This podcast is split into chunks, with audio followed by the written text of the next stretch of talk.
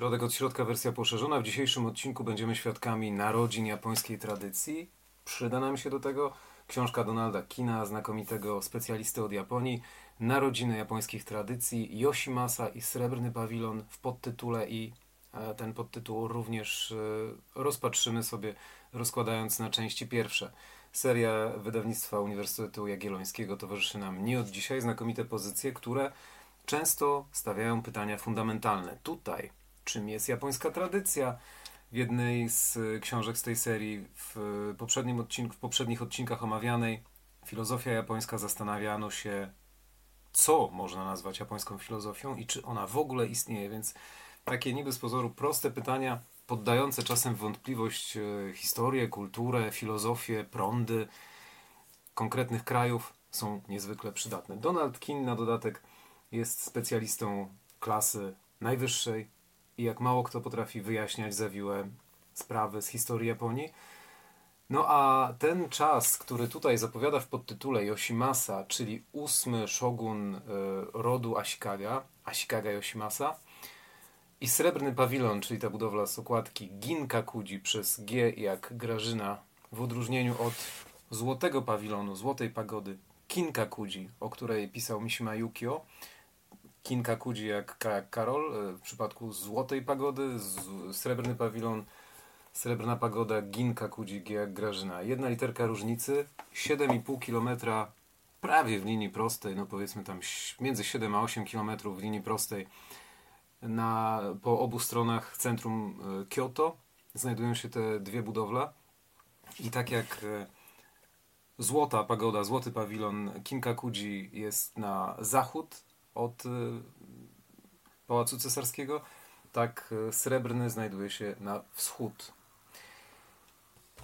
Mamy do czynienia z bardzo ciekawą epoką Japonii, ponieważ ród Ashikaga stworzył taką kulturę, która czasem jest y, określana jako Ashikaga Muromachi. Muromachi od dzielnicy Kyoto. To są czasy od połowy, od pierwszej połowy XIV wieku do końca XVI wieku, kiedy to Japonia weszła w okres wojen domowych, o nich też będziemy opowiadać, a następnie na ponad 2,5 wieku doszło do czegoś, co znamy jako sakoku, zamknięcie kraju, izolacji, chociaż ona nie była tak całkowita, jak z tej nazwy mogłoby wynikać, ponieważ Japonia i tak kontaktowała się z krajami azjatyckimi. Była zamknięta na zachód, czyli na Europę, na ten nasz świat. Prawie do końca. Natomiast e, czas, o którym Donald King twierdzi, że e, stanowi początek japońskich tradycji, był niezwykle skomplikowany. Były to czasy wojen, cierpienia, głodu, klęsk żywiołowych, ale także, co ciekawe, możliwości spektakularnych awansów. Jeżeli ktoś chciał, to wówczas mógł. Awansować mógł zmienić swoją pozycję nawet z samych nizin społecznych. Dochodziło do czegoś takiego, nazywało się to Gekkokujo. O wszystkim zaraz y, porozmawiamy. Ta książka jest niewielka objętościowo. Omawialiśmy grubsze, większe, nawet w formacie bardziej obszerne powierzchnią, nie tylko grubością. Natomiast nie sposób omówić jej w jednym odcinku. Tutaj jest tyle wątków. Ten okres Ashikaga Muromachi był tak niezwykle obfitujący w różnego rodzaju zwroty akcji, w rzeczy, które rozpoczynały się jako jeden punkt na mapie historii, a następnie ewoluowały w sieć połączeń, takich sznurów, które potem prowadziły wprost do innych kropek i łączyły się takie te mapy pojęć, y, mapy historyczne Japonii przez wszystko, przez kulturę, przez zapożyczenia, przez kontakty z Chinami głównie, ale także przez różne naleciałości z zagranicy, że nie sposób tego tak jednoznacznie streścić. Wydaje mi się, że najlepiej będzie podzielić tę opowieść na dwie części – i najpierw rozpoczniemy od takiej krótkiej charakterystyki, czym była ta epoka. A następnie w drugiej części zobaczymy, jak koszmarna wojna przetoczyła się przez 10 lat. Wojna, która zniszczyła Kyoto, która zrównała miasto z powierzchnią ziemi. Chodzi o wojnę Onin 1467-1477. 10 lat właśnie za czasów rządów Ashikagi Yoshimasy, ósmego szoguna Ashikaga który w momencie wojny wycofał się całkowicie z rządzenia, z życia publicznego. Zbudował sobie nowy pałac, mimo że jego lud cierpiał. On zbudował sobie nowy, piękny pałac właśnie w okolicach tego, co tutaj mamy na okładce, czyli srebrnego pawilonu. Zrobił sobie swoją samotnie, niesamotnie, bo e, jakkolwiek nie rządził krajem, to zapraszał do swojego azylu bardzo wielu ludzi sztuki i kultury. Sam był człowiekiem inteligentnym i takim, który potrafił, jak najlepsi literaci, tworzyć na żywo e, takie strofy ręga, których e, układanie wymagało biegłości literackiej i obycia stylistycznego. Potrafił coś takiego robić, mimo że był teoretycznie żołnierzem stworzonym po to przez ród, żeby piastować e, ten urząd jako kolejny z szeregu szogunów Ashikaga.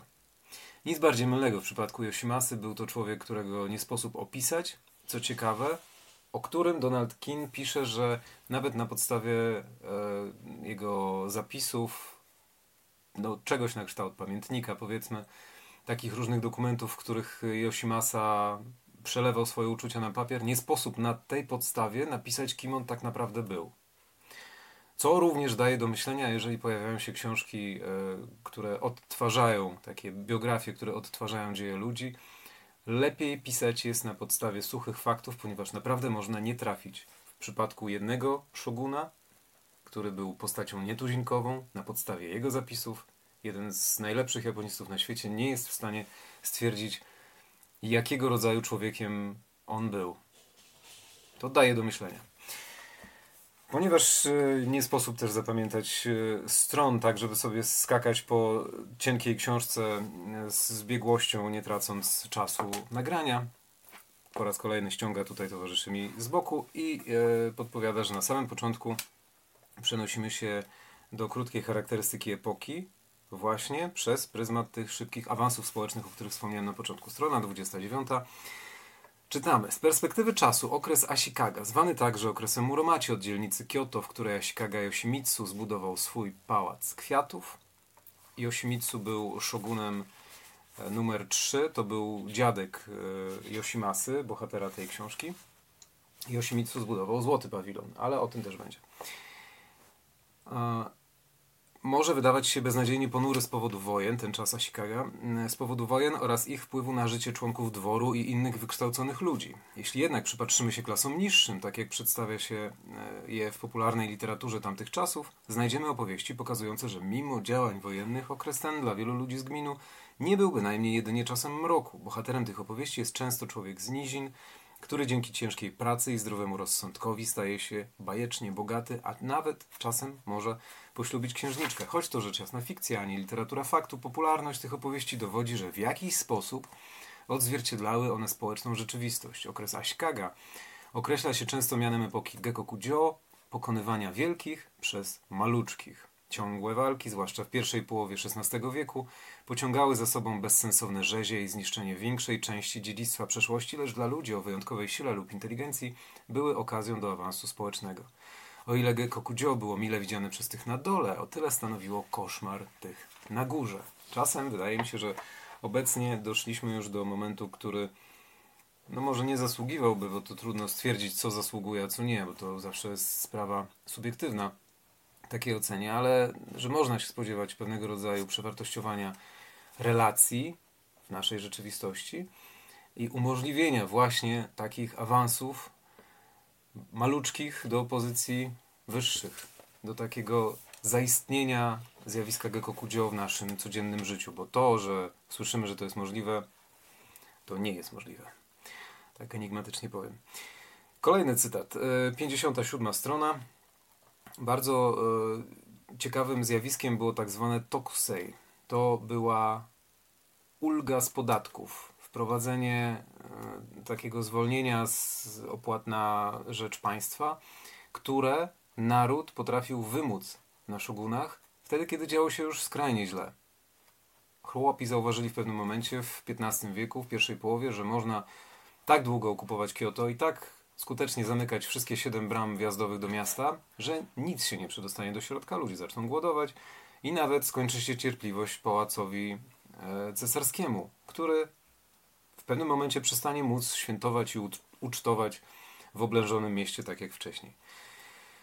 Przy okazji, e, rządził szogun, który był okrutnym człowiekiem. Mm, Yoshinori, który był numerem 5, jeżeli chodzi o e, drzewko genealogiczne, przepraszam, numer 6, jeżeli chodzi o drzewo genealogiczne e, rodu Ashikaga. Yoshimitsu zbudował złoty pawilon, Yoshinori panował 1429-41, był okrutnikiem, ale bardzo skutecznym, był tyranem, ale bardzo skutecznym zarządcą i bezpośrednio jego syn Ashikaga Yoshimasa, który to wycofał się z życia publicznego, ale do tego dojdziemy później i zbudował srebrny pawilon. Zatem mamy te zwolnienia, te bunty chłopskie, które powodują wprowadzanie zwolnień podatkowych, nazywanych tokusei. Przy okazji Shogun Okrutnik, Ashikaga Yoshinori jest zamordowany y, na jakby w efekcie tego, że już miano go dosyć. Już tak wszystkim dało popalić, że zdecydowano się go pozbyć. Obcięto mu głowę w zasadce, co następnie spowodowało do pogłębiających się rozwarstwień między rodami uwikłanymi w zemstę na szogunie oraz tymi, którzy chcieli uzyskać korzyści dla siebie w efekcie tej zemsty. A te animozje między dwoma rodami doprowadziły następnie do tej krwawej dziesięcioletniej wojny Onin niszczącej całe Kyoto. Te dwa wydarzenia, zabójstwo Shoguna i ogłoszenie pierwszego Tokusei, do których doszło w 1441 roku, stanowiły punkt zwrotny w dziełach shogunatu Muromachi. Yoshinori był nie tylko krwawym dyktatorem, lecz także przywódcą, który dzięki swej sile osobowości połączonej z siłą militarną mógł kontrolować poszczególnych namiestników wojskowych. Niektórzy badacze sądzą, że okres rządów Yoshinoriego stanowi apogeum skuteczności administrowania państwem przez shogunat. 1441 rok to apogeum doszło do końca, bo Yoshinori stracił głowę. Żaden z jego następców nie miał jego wrodzonych zdolności przywódczych. Jego śmierć ujawniła także wrogość pomiędzy rodami Yamana i Hosokawa, która 25 lat później doprowadziła do wybuchu wojny Onin. E, autor stawia pytanie, dlaczego nikt nie połasił się na stanowisko szoguna, kiedy po śmierci okrutnika Yoshinoriego przez kilkanaście miesięcy zaledwie rządził jego e, rządził syn jego brata. Jeszcze tylko sprawdzę w drzewie genealogicznym, ale tak, syn jego brata rządził przez. Przepraszam, jego, e, jego najstarszy syn, można się w tym pomylić. Przepraszam. E, kiedy przez chwilę, przez kilkanaście miesięcy rządził jego najstarszy syn, by następnie po e, rychłej śmierci i także nieudolnych kilkunastu miesiącach oddać tron młodszemu bratu, który dopiero musiał dorosnąć po kilku latach do bycia mianowanym szogunem oficjalnie, ale i tak pozostawał dzieckiem, którego mieli słuchać wodzowie w całej Japonii. Więc pytanie, dlaczego nikt się nie połasił na stanowisko szoguna, jeżeli sytuacja była sprzyjająca. Przy okazji dochodziło do rozruchów, do tych powstań, które wymagały zwolnień z opłat podatkowych. Odpowiedź jest prosta. W owym czasie, pisze Kin, autor, Shogunat był słaby. Kiedy shogunem został Ashikaga Yoshimasa, bohater tej książki, shogunat kontrolował jedynie wyspę Shikoku, a także środkową część i zachodniej prowincji wyspy Honshu. Nie było zatem na co ostrzyć sobie zębów. Strona 73 otwiera nam cały ogromny rozdział niezwykle ciekawych rzeczy. Klęska głodu, która rozpoczęła się w 1459 roku, trwała przez 3 lata. Susza, deszcze, szarańcza, głód, Śmierć wszechobecna. No i cytat.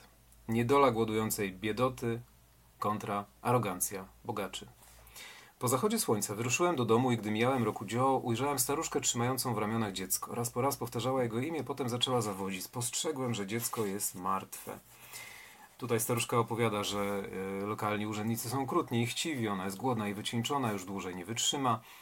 Daje jej ten y, możny pan wszystkie pieniądze, jakie ma i idzie dalej. Gdy nadal pokornie rozmyślałem nad jej smutną historią, napotkałem grupę szlachetnie urodzonych, podziwiających kwiaty.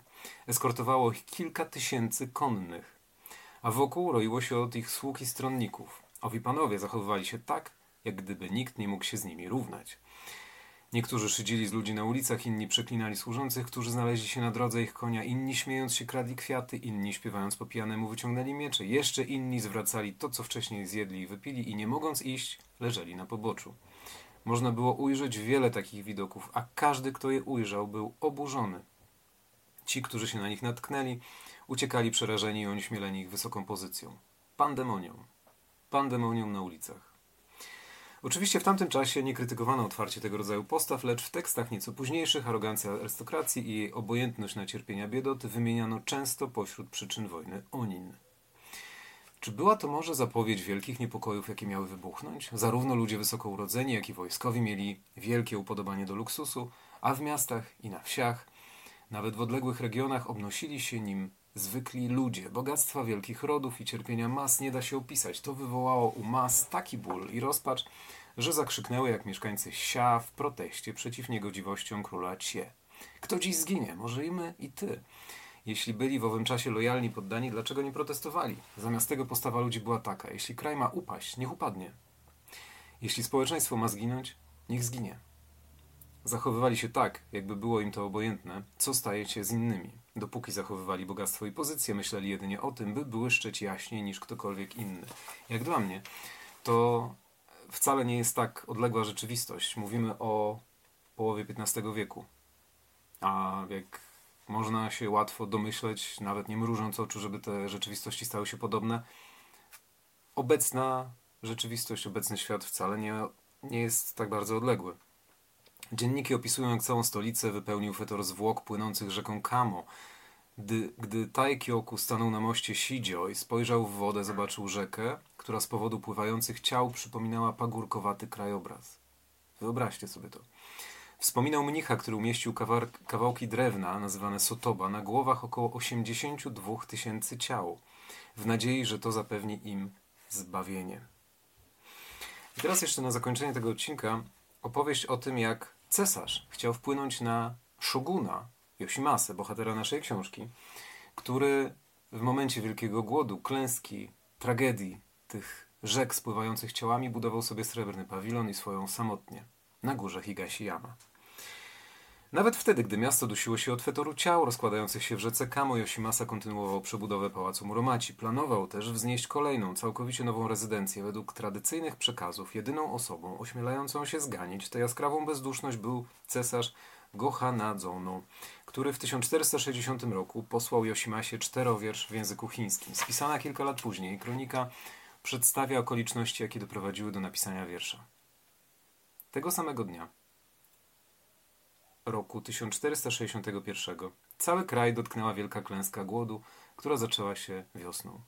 Wybuchła epidemia, dwie trzecie ludności zmarło, a ulice wypełniły szkielety. Nie było nikogo, w kim nie wzbudziłoby to litości. Mimo to Shogun, który był w tym czasie Ashikaga Yoshimasa, wybudował pałac kwiatów w drugim miesiącu 59 roku i świata poza nim nie widział. Każdego dnia zatrudniał ludzi do tworzenia ogrodów z górami, Wodą, roślinami i drzewami rozmieszczał strumyki i kamienie. Nie okazując współczucia tym, którzy cierpieli głód, planował wzniesienie kolejnego nowego pałacu. W tym czasie cesarz, dowiedziawszy się o tych planach, posłał szogunowi napisany przez siebie wiersz.